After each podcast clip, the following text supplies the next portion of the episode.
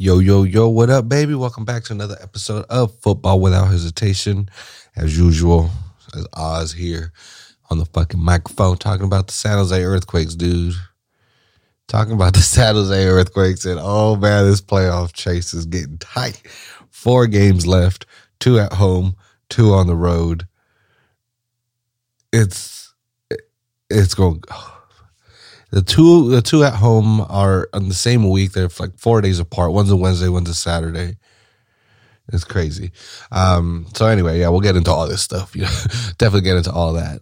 Uh, a little quick update of where they are right now. Currently, the Quakes are in sixth place in the West, 13, 12, and 5.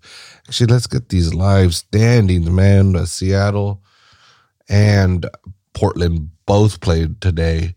Actually, the game just ended like five minutes ago, and Seattle drew with Dallas. So, oh, oh, wow. Okay, so Seattle got a draw, or I mean, Seattle and Dallas drew in Seattle. Very rare point for Dallas out there and fucking in the land of Starbucks. So that okay, so okay, that put them up to 44 points. Same amount of points as the Quakes, except the Quakes have 13 wins, which is the first tiebreaker. Therefore, the Quakes stay for now in the sixth playoff spot. Meaning they would take on Minnesota in Minnesota. Ooh, not good. Not bad. So and so then okay, so Seattle played Dallas tonight, Wednesday. This is Wednesday. They drew again in Seattle, and then Portland played New York Red Bulls in Portland. Portland lost again, back to back matches where they got shut out, dude. Oh man, Portland cannot win at home. How I don't, I don't know, I don't know how why they are struggling so bad. But man, that they they were never in that game. They had one. Uh, Diego Chara had one, went off the crossbar. That that was all. That was all they had all night. Portland, and actually New York, honestly, for that matter, looked they didn't look that much better. That game, oh my, it was one of those. It was one of those matches that it's just like, dude, is this a is this a, three hour match? Is is time ha- going half the speed?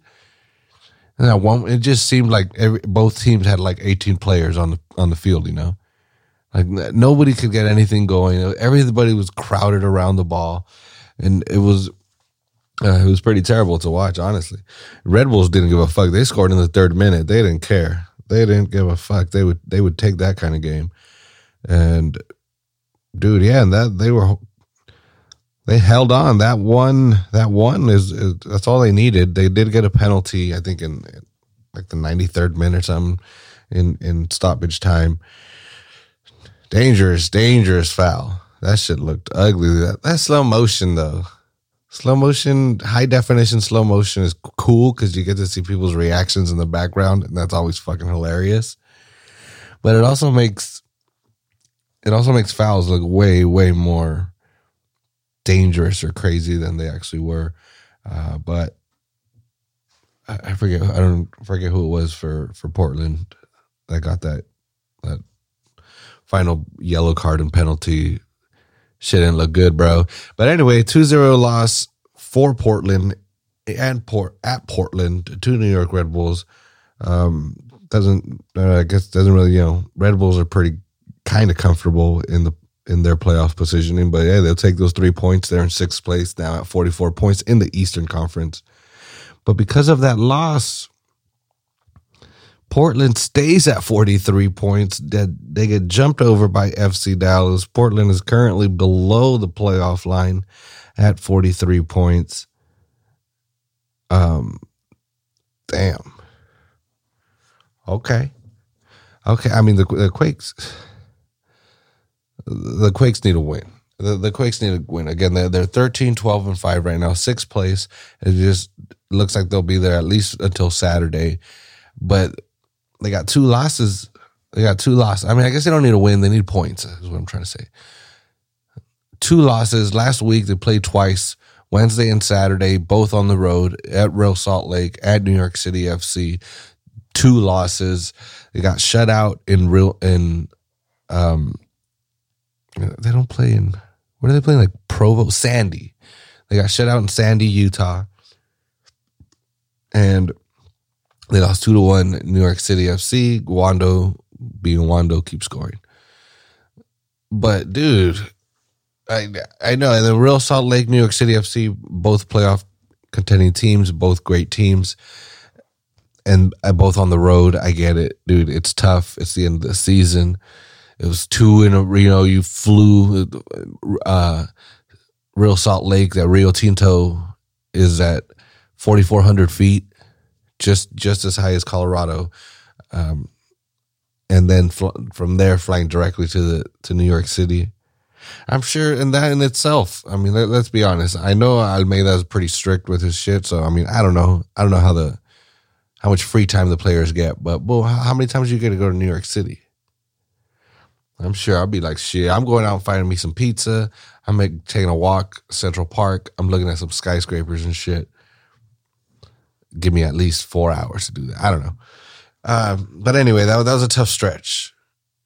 Tough stretch. Quakes come out of it with nothing, with nothing, nothing. One goal over two matches. They gave up three. Um, and and this again, this is gonna sound totally homerific.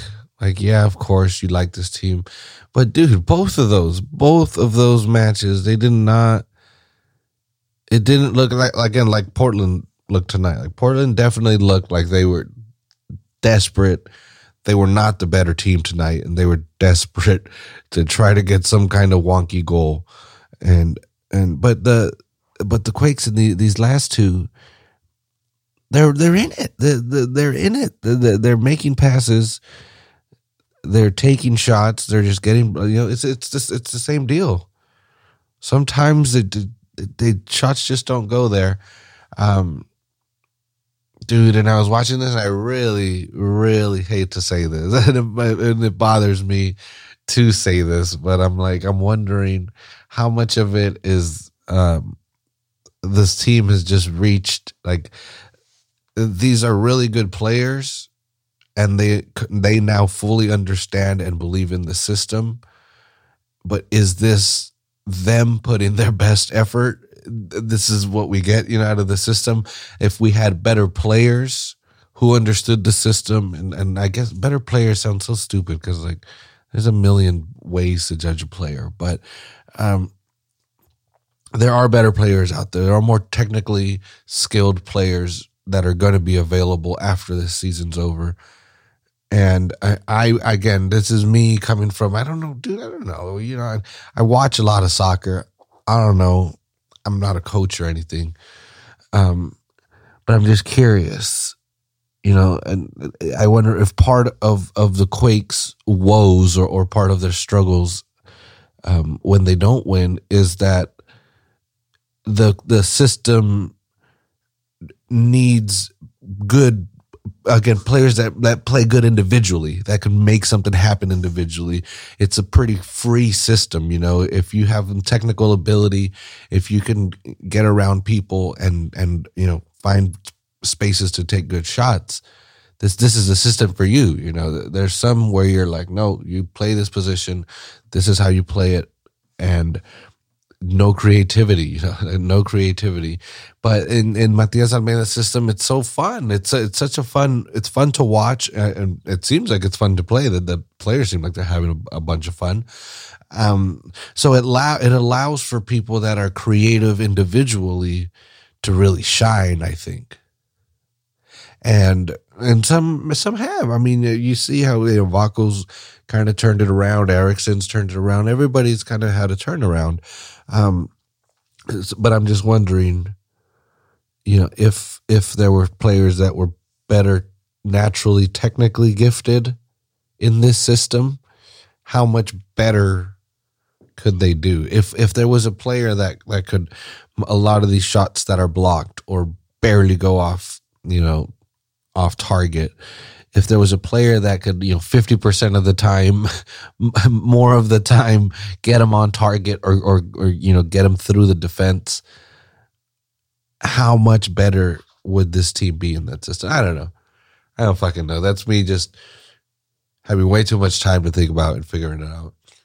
And but I was just like, ah, and just in watching this team because they're not they're not getting their asses kicked, dude. Uh, uh, New York City FC is is de- is one of the best teams in the East, that, and therefore one of the best teams in the league.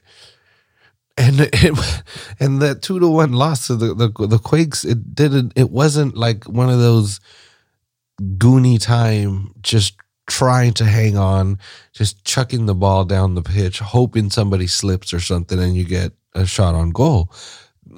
This team was was playing. It was so frustrating. That fucking pitch is such bullshit. That pitch is such bullshit, and the league, as as it grows, as it gets more professional, as it starts charging hundreds of millions of dollars for cities to get a team, as it starts charging its fans way more money for tickets and for concessions, um, the, they have to figure out something about New York City FC. I, I, I dude, I, I get it, kind of barely. You know, I don't know real estate and shit, but I can imagine building a fucking basketball court in New York City is probably a, a, very difficult endeavor. And building a soccer specific stadium again to the what the league expects of itself now, the league sees itself much diff- more, more differently than when New York City first entered. Like it's going to demand something really, especially for a New York City team. And if you're going to try to do it in the city, it's it's got to be something world class.